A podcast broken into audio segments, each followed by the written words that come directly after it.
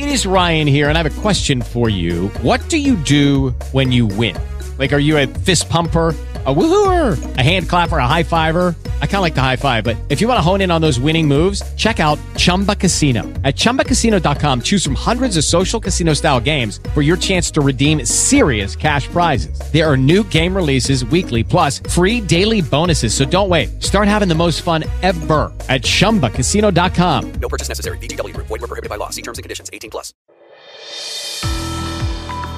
Welcome to Local Voices from iHeartRadio. I'm Brad Ford. If you're considering a remodel to your home, there's an important step you should take before hiring a contractor.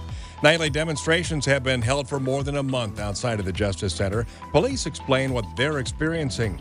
If you're planning a summer trip, we'll get advice from the AAA on how COVID 19 will affect your plans. And the Oregon School Athletics Association is developing plans for high school sports during the pandemic.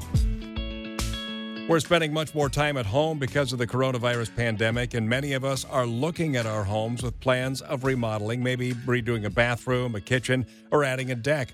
Before you hire a contractor, you'll want to check with the Oregon Construction Contractors Board to make sure the contractor you'll be hiring is up to date. Stan Jessup is the enforcement manager for the CCB. Stan, tell us about the CCB and its goals. Well, a Construction Contractors Board licenses uh, contractors virtually anything that's done uh, on real property would require a contractor's license.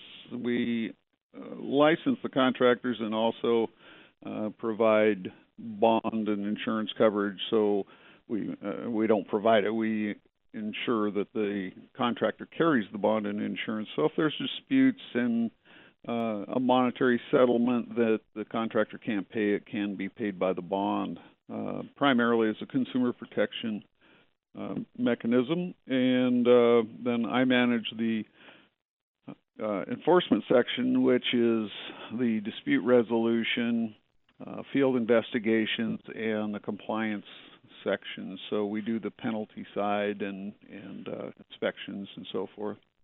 So, if there is a problem with a contractor's work, does the CCB then help resolve that dispute?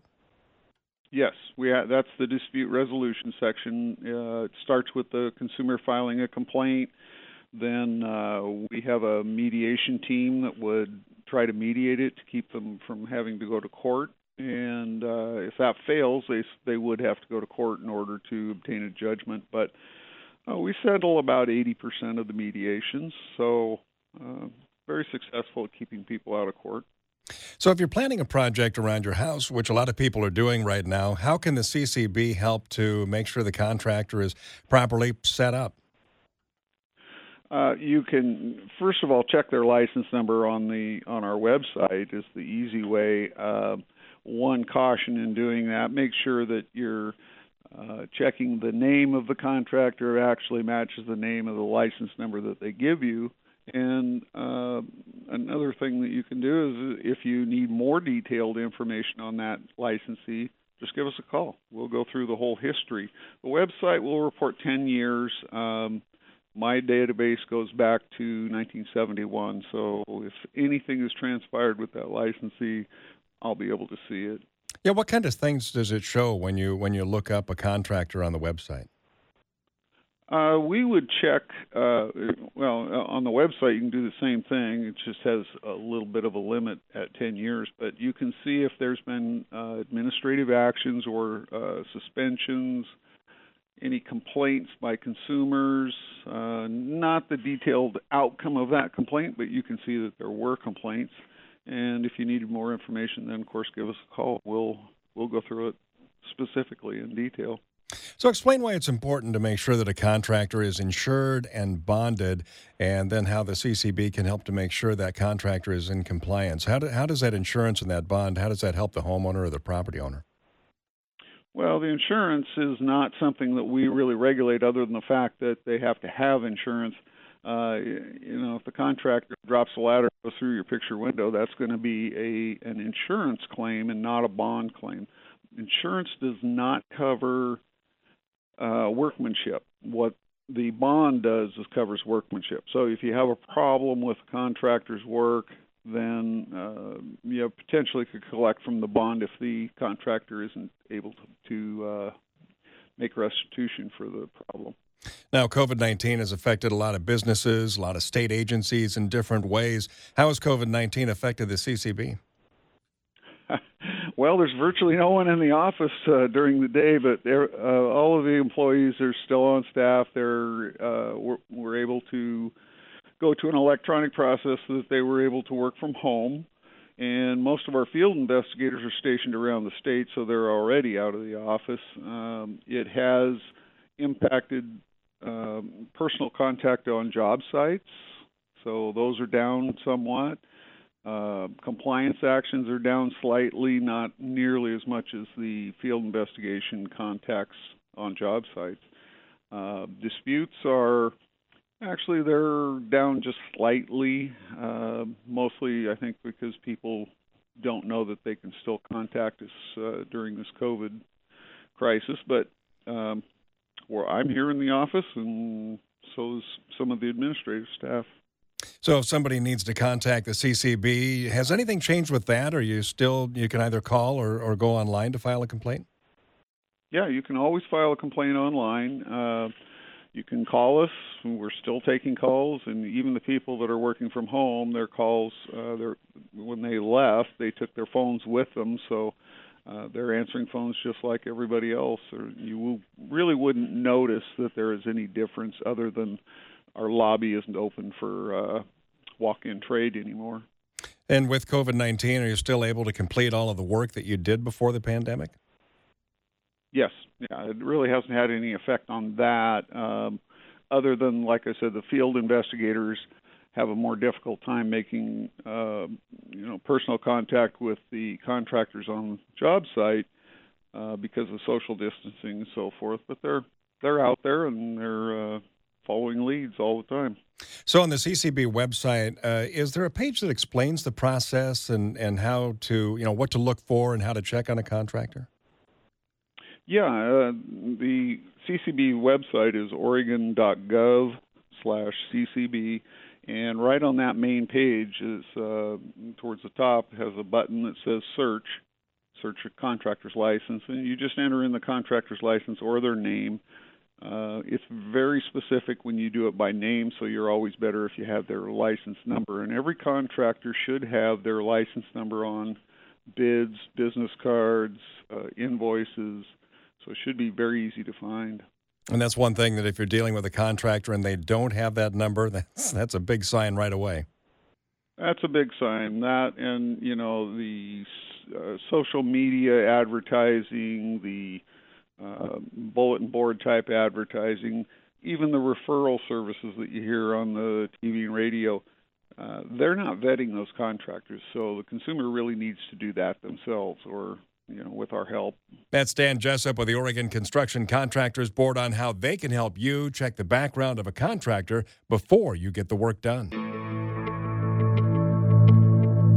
Portland police have talked about the nightly demonstrations that have gone on mainly outside of the Justice Center every night for more than a month. When the crowd becomes violent, they throw rocks, frozen drink cans, fireworks, and other items at the police. They even use slingshots to increase the velocity and distance.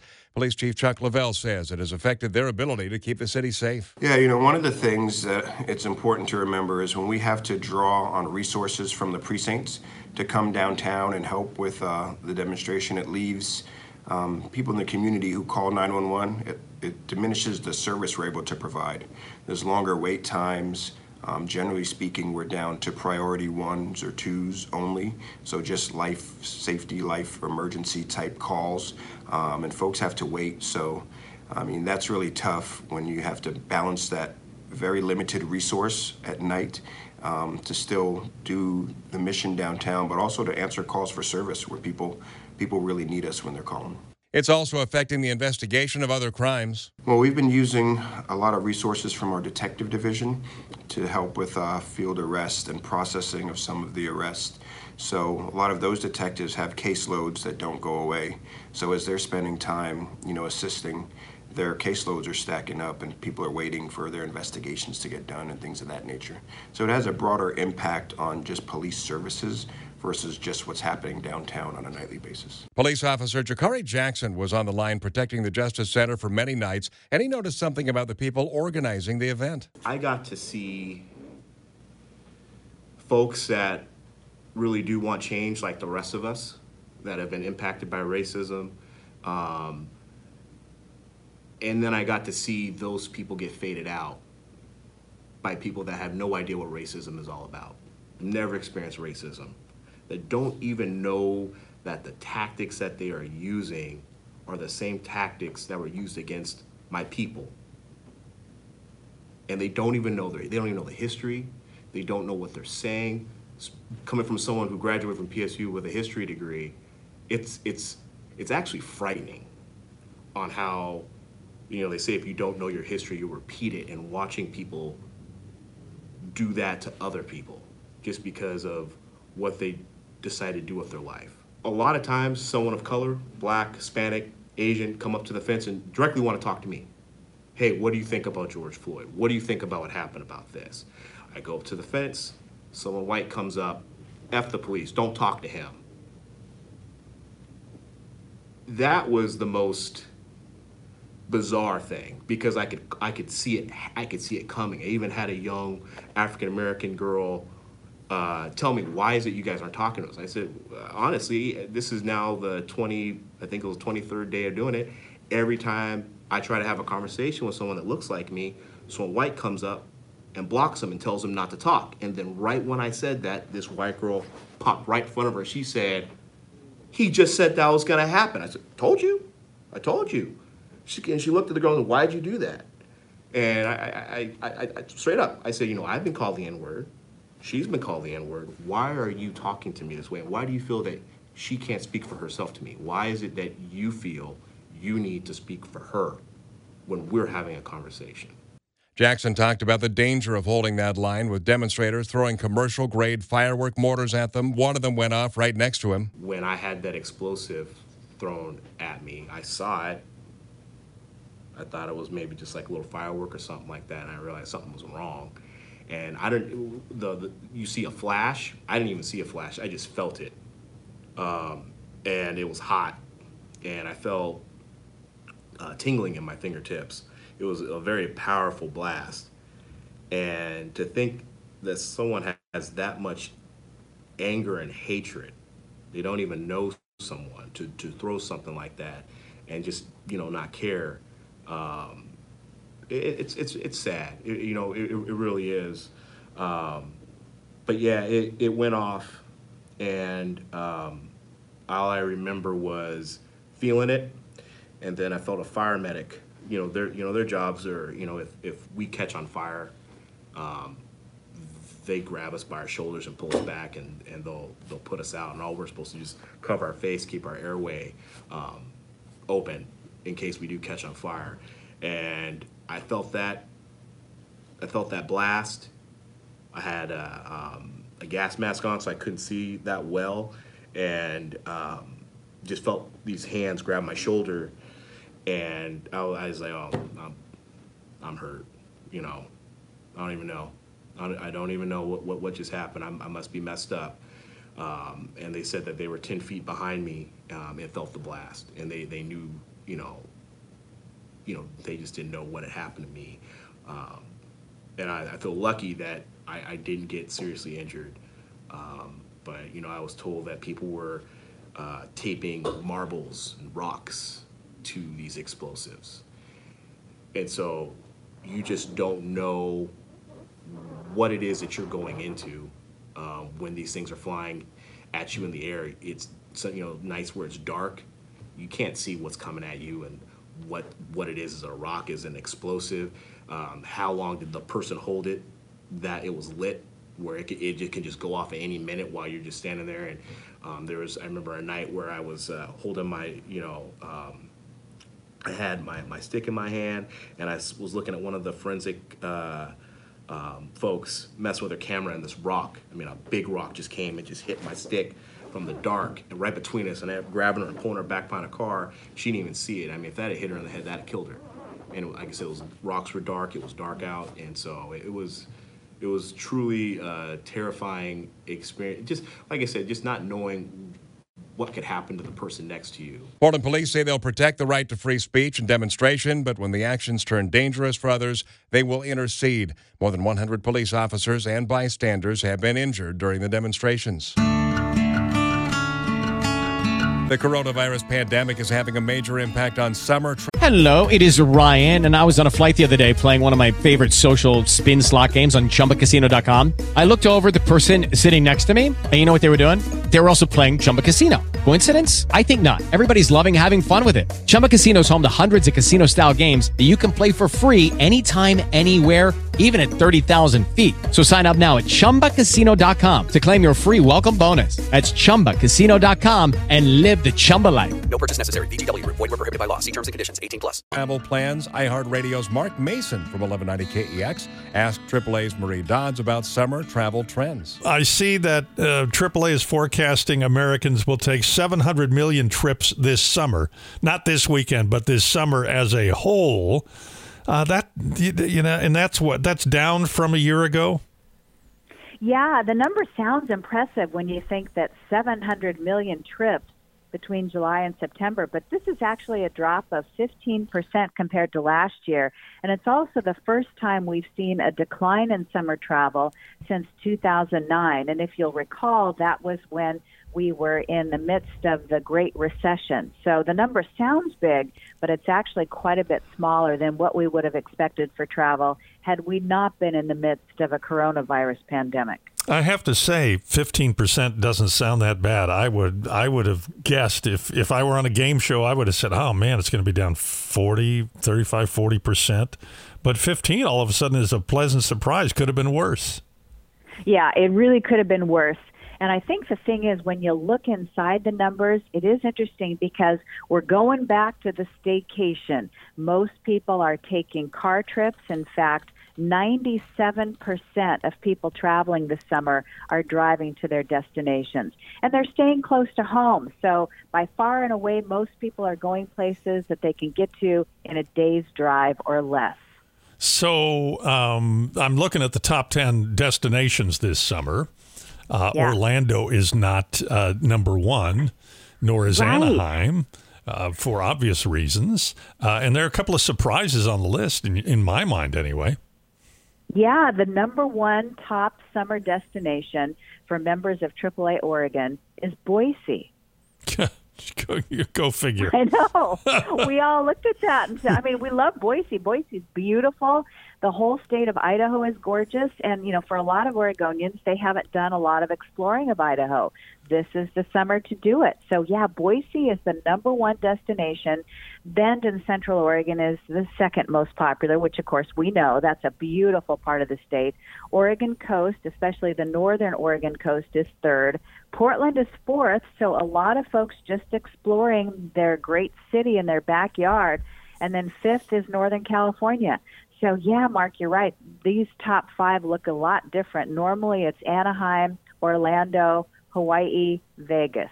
Now, if I if I look at the national predictions, uh, Denver's number one. I can't figure that one out.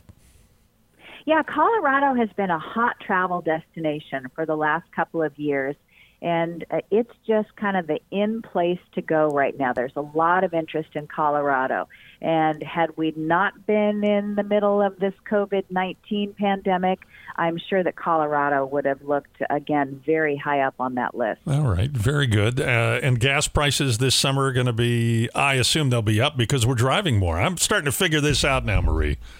I know, supply and demand. Remember, who knew that economics 101, we'd actually use it in life? But we do. Yeah, gas prices are increasing. We're up another couple of cents here in Oregon. But get this, we're still 50 to 60 cents a gallon less than we were a year ago. So uh, right now in Oregon, our current average is about 259 a gallon. A year ago, we were at 323. Okay, uh, if I'm reading you correctly, interpreting you correctly, uh, that meant don't complain. So Yeah.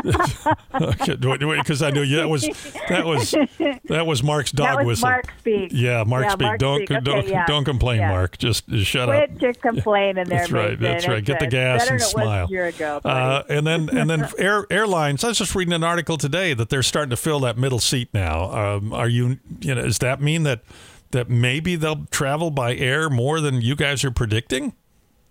Well, I think that people will slowly go back to air travel, but when we crunch the numbers for this summer, air travel on average is down about 74% from a normal summer. So that's still pretty significant. You know, there are some people who do have to travel for a lot of reasons, either work related, family emergencies, those kinds of things. But for folks, you know, like like you and me who have the choice of whether we want to get on a plane, a lot of folks are saying, "You know what? I'm I'm going to hold off a little bit and I'm going to wait and see what happens." I spoke with someone who works with the Washington State ferry systems, and they say they're going out with packed ferries up through the San Juan Islands. Every ferry is full, uh, and it's craziness. However, they're running a lot fewer ferries, and I imagine the airlines are the same thing. They're going to be full, but Yeah. there'll be a lot fewer flights. Exactly. They they have cut back on the number of flights, and so the flights that are running are starting to uh, be than they were a few weeks ago. And as you say, American was the first airline to come out and say, "Hey, we're going to start filling that middle seat again." Talk to me about your, your COVID site, your COVID map, because if you are traveling, this is an awesome tool to have to check out your destination before you go. Yeah, this is a map that AAA put together. Remember the old school TripTiks? Well, this is the the COVID nineteen version of it. Go to aaa.com slash COVID map, and you'll find a map of North America, and it has all of the various travel restrictions and policies for every destination. And one of the things we recommend for travelers is that you check in advance on the travel restrictions for each destination you plan to visit. And this can be tough because many states, counties, cities, and countries all have travel restrictions in place, and they might vary from city to city or county to county, as we know from here in Oregon. So you can find it all with just a few clicks aaa.com slash covid map And so if you click on oregon you Yeah. can find out everything right there It looks like uh, the map where you had the crayons, you're drawing the states in colors uh, when you're in grade school. uh, it really Yeah. does. But uh, you've got it all color coded to let people know where there are restrictions or reopening restrictions, or in the case of three states, no restrictions. Um, yeah. which is great. It- It is. It's good to know because you know some states still have restaurants and- bars with limited service or shutting down early. Um, some states require masks in certain areas. Some don't. It can be hard to keep track of everything. So we thought it'd be really good to put together this interactive map so that you can find all that information. You know, have it on your smartphone, your tablet, your computer. With just a few clicks, you can find out about all those travel restrictions for each destination you want to visit this summer. AAA.com slash COVID map. Everybody, you want that? Yep.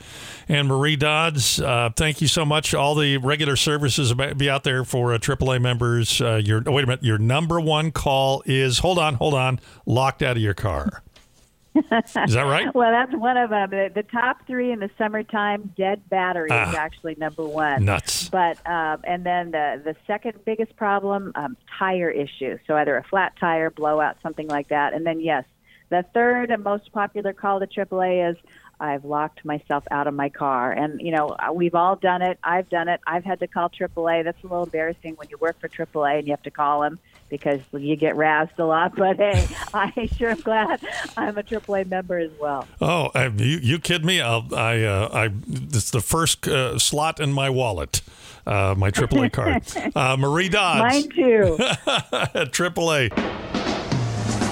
What will high school sports look like this fall? Will there be high school sports? iHeartRadio's Chad Doing from Rip City Radio talked with Peter Weber, the executive director of the Oregon School Activities Association. with all the discussions you've had, and of course you're working with a lot of different people, including, you know, with the state of Oregon and, and different people across the state, uh, where are we at when it comes to having a football season this fall?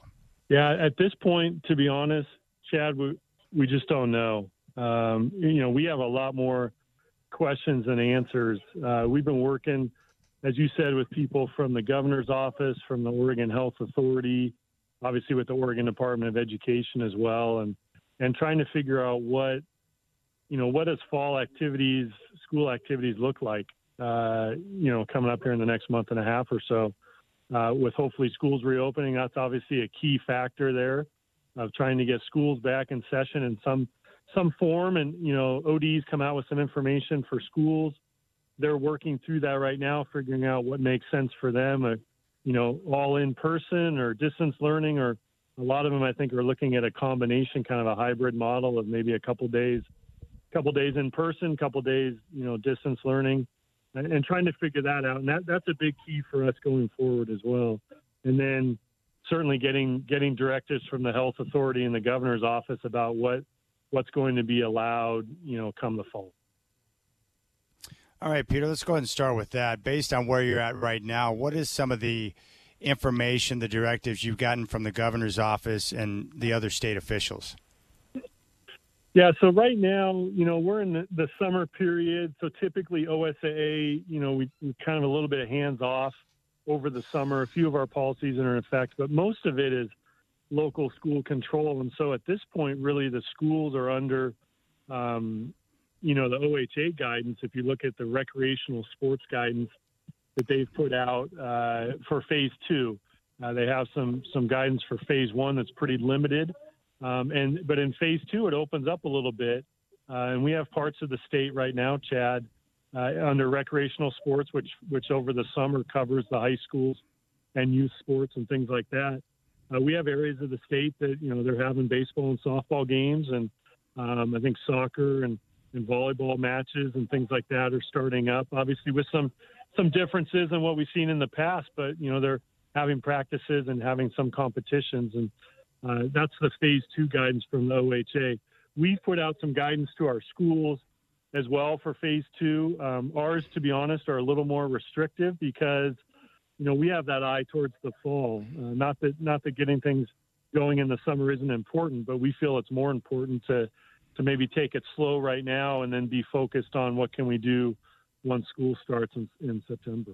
What have you learned from some of your contingency groups in regards to some of the fall possibilities? What are some of the things you've been able to take from that? Yeah, the contingency groups have been have been great. You know, we put those together towards the end of May. Um, again, we did it for each of our fall sports, so cross country, volleyball, soccer, and football. We also put them together for cheer and dance, since we oversee those, and they start in the fall as well. But basically, just getting groups of um, coaches and athletic directors that have an, an emphasis on those activities, uh, getting together, you know, on Zoom meetings, obviously this this time with what's going on, but talking about what are the different scenarios that are out there. What happens if we if we have to start a season late? Um, you know, if it's a couple of weeks, if it's four weeks, if it's six weeks, what does that look like? How does that impact practices or contests or the playoffs?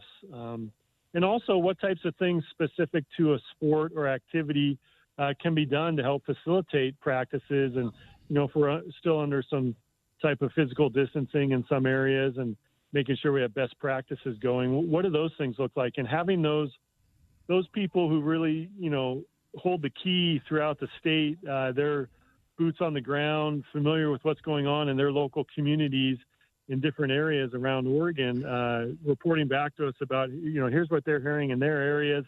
These are possibilities. This is what it could look like. That really helps to put together different scenarios depending on what, again, comes down from the state um, in terms of directives. Then once we have those, we can figure out within those parameters what does it look like to potentially have, you know, some fall activities. We just think it's absolutely critical to have those uh, opportunities for engagement for kids you know, come the fall. Schools, you know, again, hopefully being back uh, open, um, not just from a physical standpoint, Chad, but I mean, talk about all the mental health and and uh, emotional well-being for these kids to be around their peers, to be around their coaches. That's a real critical element. If you look at Oregon as a whole, obviously. Uh, there are certain counties, different places in rural areas that are much different than Multnomah, Clackamas, or Washington counties as you get closer to the city they're under different guidelines and they're in a different phase in reopening. Is it possible? How are you going to handle that where you could have some schools that are ready to play football, but others are not based on where they're at in their phase of reopening? Yeah, and that, that's a critical question. We've spent some time talking with our executive board, Chad. You know, they're made up of, of superintendents and principals and athletic directors from around the state. And I think the, the conversations that we've had have focused on we need to provide as many opportunities for as many kids to participate as soon as we can, as safely as we can. And that's going to be our focus. And if that means that there are certain areas of the state that are able to be open a little bit quicker and they're and they're doing things maybe sooner than others, well, that's important for those kids to be doing that, and we'll figure that out as we go. That's Peter Weber, the executive director of the Oregon School Activities Association with iHeartRadio's Chad Doing. Thanks for listening to Local Voices. You can catch up on all of our shows on the podcast section of the iHeartRadio app. I'm Brad Ford. Local Voices is a public affairs presentation from iHeartRadio. It is Ryan here, and I have a question for you. What do you do when you win? Like, are you a fist pumper? a woohooer, a hand clapper, a high fiver. I kind of like the high five, but if you want to hone in on those winning moves, check out Chumba Casino. At ChumbaCasino.com, choose from hundreds of social casino style games for your chance to redeem serious cash prizes. There are new game releases weekly, plus free daily bonuses. So don't wait. Start having the most fun ever at ChumbaCasino.com. No purchase necessary. VGW. Void were prohibited by law. See terms and conditions. 18 plus.